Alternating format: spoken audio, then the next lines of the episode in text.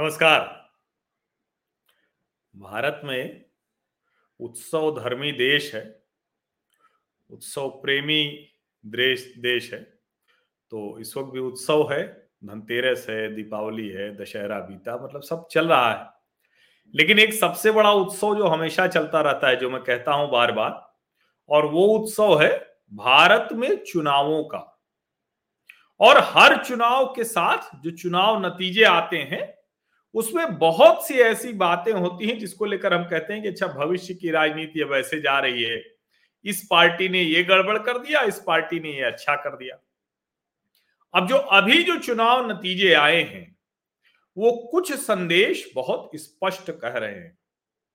और उसमें सबसे बड़ा संदेश यही है कि भारतीय जनता पार्टी को अगर ये लगता है कि वो, चूँकि विपक्ष कमज़ोर है राहुल गांधी मज़बूत नेता नहीं है, जनता में भरोसा नहीं पैदा कर सकते तो वो चुनाव जीतती ही रहेगी तो इस भ्रम से उसे बाहर आना चाहिए। ये ठीक वैसे ही है, जैसे राहुल गांधी को लगता है कि अगर वो कुछ नहीं करेंगे तो अचानक एक दिन सत्ता में आ जाएँगे, ऐसा भी नहीं होने वाला है।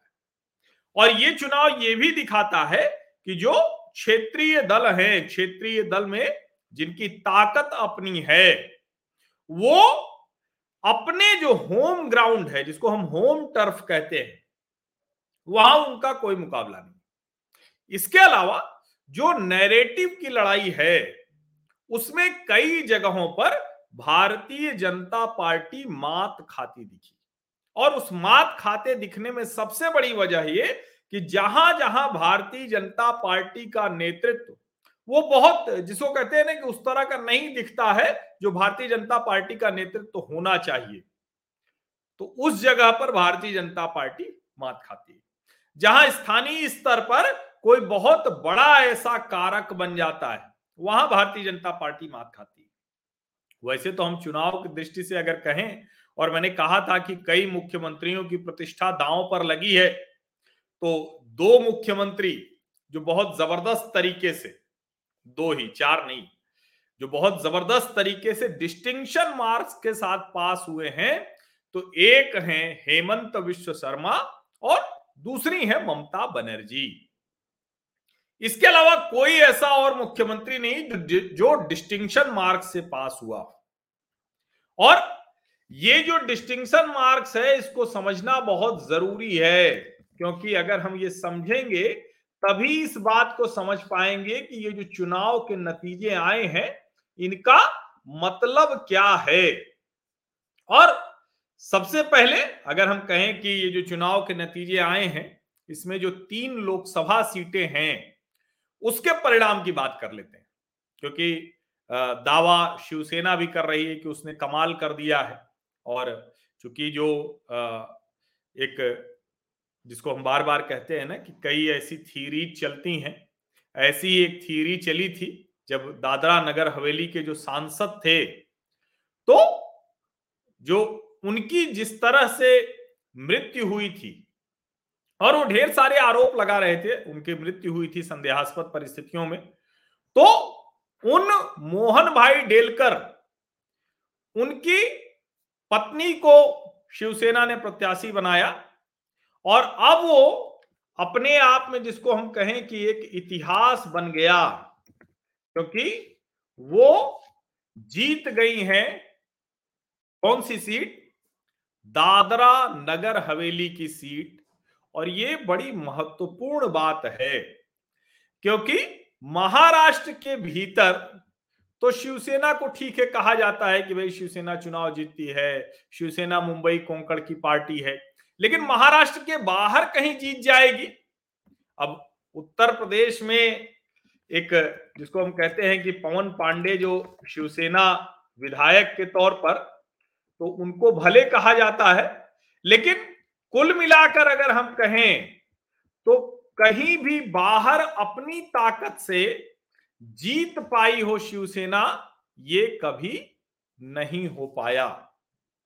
और पहली बार ये बहुत बड़ी चीज़ है क्योंकि ठीक है वो अकबरपुर विधानसभा से वो जीते थे उन्नीस सौ इक्यानवे में। और कमाल की बात यह है कि शिवसेना के टिकट पर जीते थे पवन पांडे।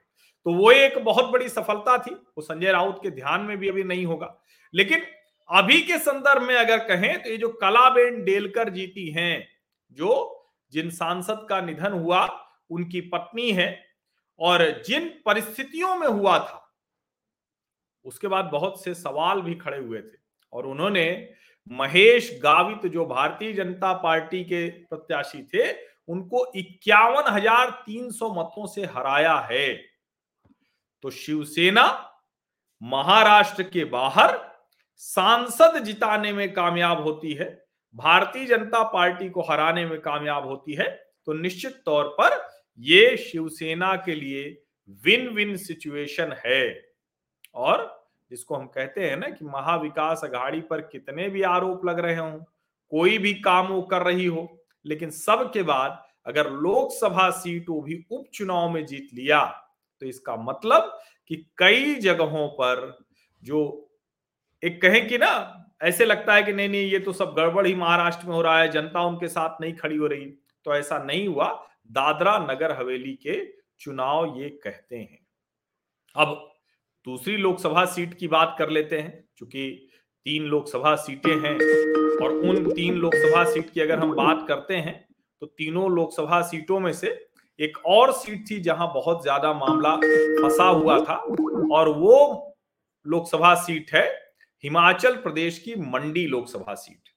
अब ज़ाहिर है मंडी में भी वही हुआ था वहाँ के सांसद का निधन हुआ था, भाजपा के सांसद थे राम स्वरूप शर्मा। और ये उम्मीद की जा रही थी कि नहीं, जीत जाएँगे। ब्रिगेडियर खुशाल चंद ठाकुर को भाजपा ने टिकट दिया। लेकिन हुआ क्या?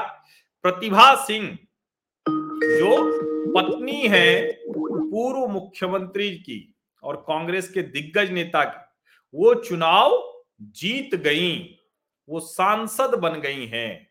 तो ये एक बहुत महत्वपूर्ण, जिसको हम कहते हैं ना कि एक ऐसी सीट जीती और मंडी में सिर्फ़ इतना नहीं हुआ कि लोकसभा जीत गई वहाँ एक और कमाल की बात हुई है, जिसके बाद मुझे लगता है कि जो मुख्यमंत्री हिमाचल प्रदेश हैं, सिर्फ़ उनके लिए ये नहीं सोचने की बात है तीन की तीनों विधानसभा सीटें भी हिमाचल की जीत गईं।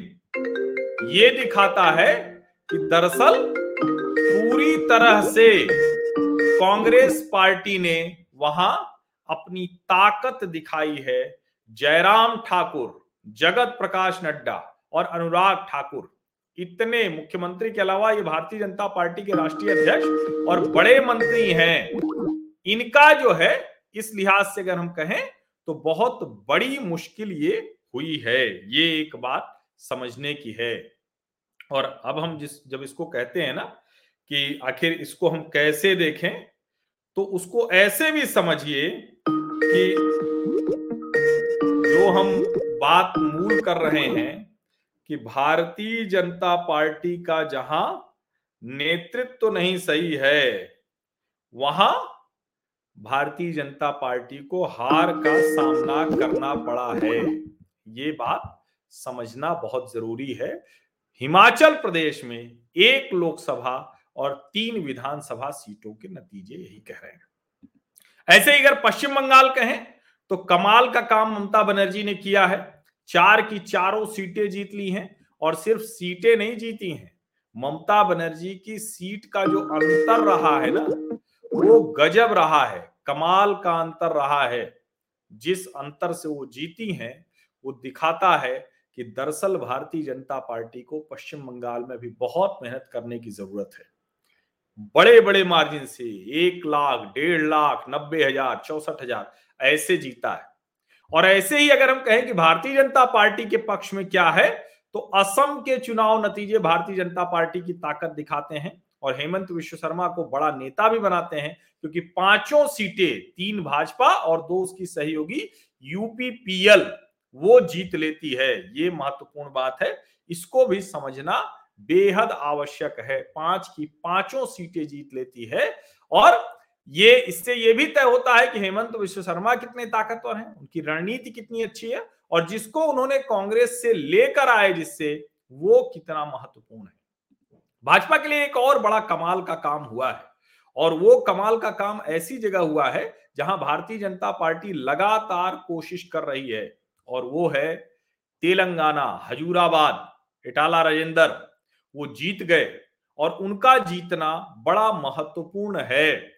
क्योंकि वो टीआरएस के के चंद्रशेखर राव के अत्यंत नजदीकी थे। और ये कहा जा रहा था कि क्या वो जीत पाएँगे या नहीं जीत पाएँगे। तो तेलंगाना की विजय को हम कह सकते हैं कि बहुत अच्छे से भारतीय जनता पार्टी ने वहाँ अपना काम कर लिया। लेकिन राजस्थान, क्या भारतीय जनता पार्टी का वसुंधरा बनाम भाजपा का जो युद्ध चल रहा है, वो भाजपा को अगले चुनाव में भी वापस नहीं आने देगा? क्योंकि इसके पहले जब एक बार भाजपा और एक बार कांग्रेस होती थी तो अक्सर होता था कि जो बाई पोल्स होते थे, उसमें भारतीय जनता पार्टी अगर सरकार में है तो कांग्रेस जीत जाती थी। तो इस बार ऐसा क्यों नहीं हुआ?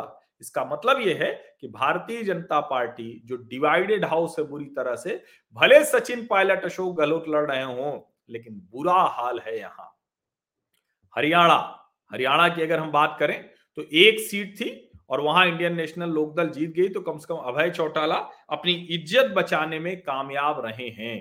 तो इसको मैं खट्टर सरकार के ऊपर बहुत कुछ नहीं देखता, लेकिन हाँ ये अवश्य देखता हूँ कि जो अभय चौटाला है, ओम प्रकाश चौटाला बाहर आ गए हैं तो अब चौटाला परिवार की लड़ाई बड़ी होगी।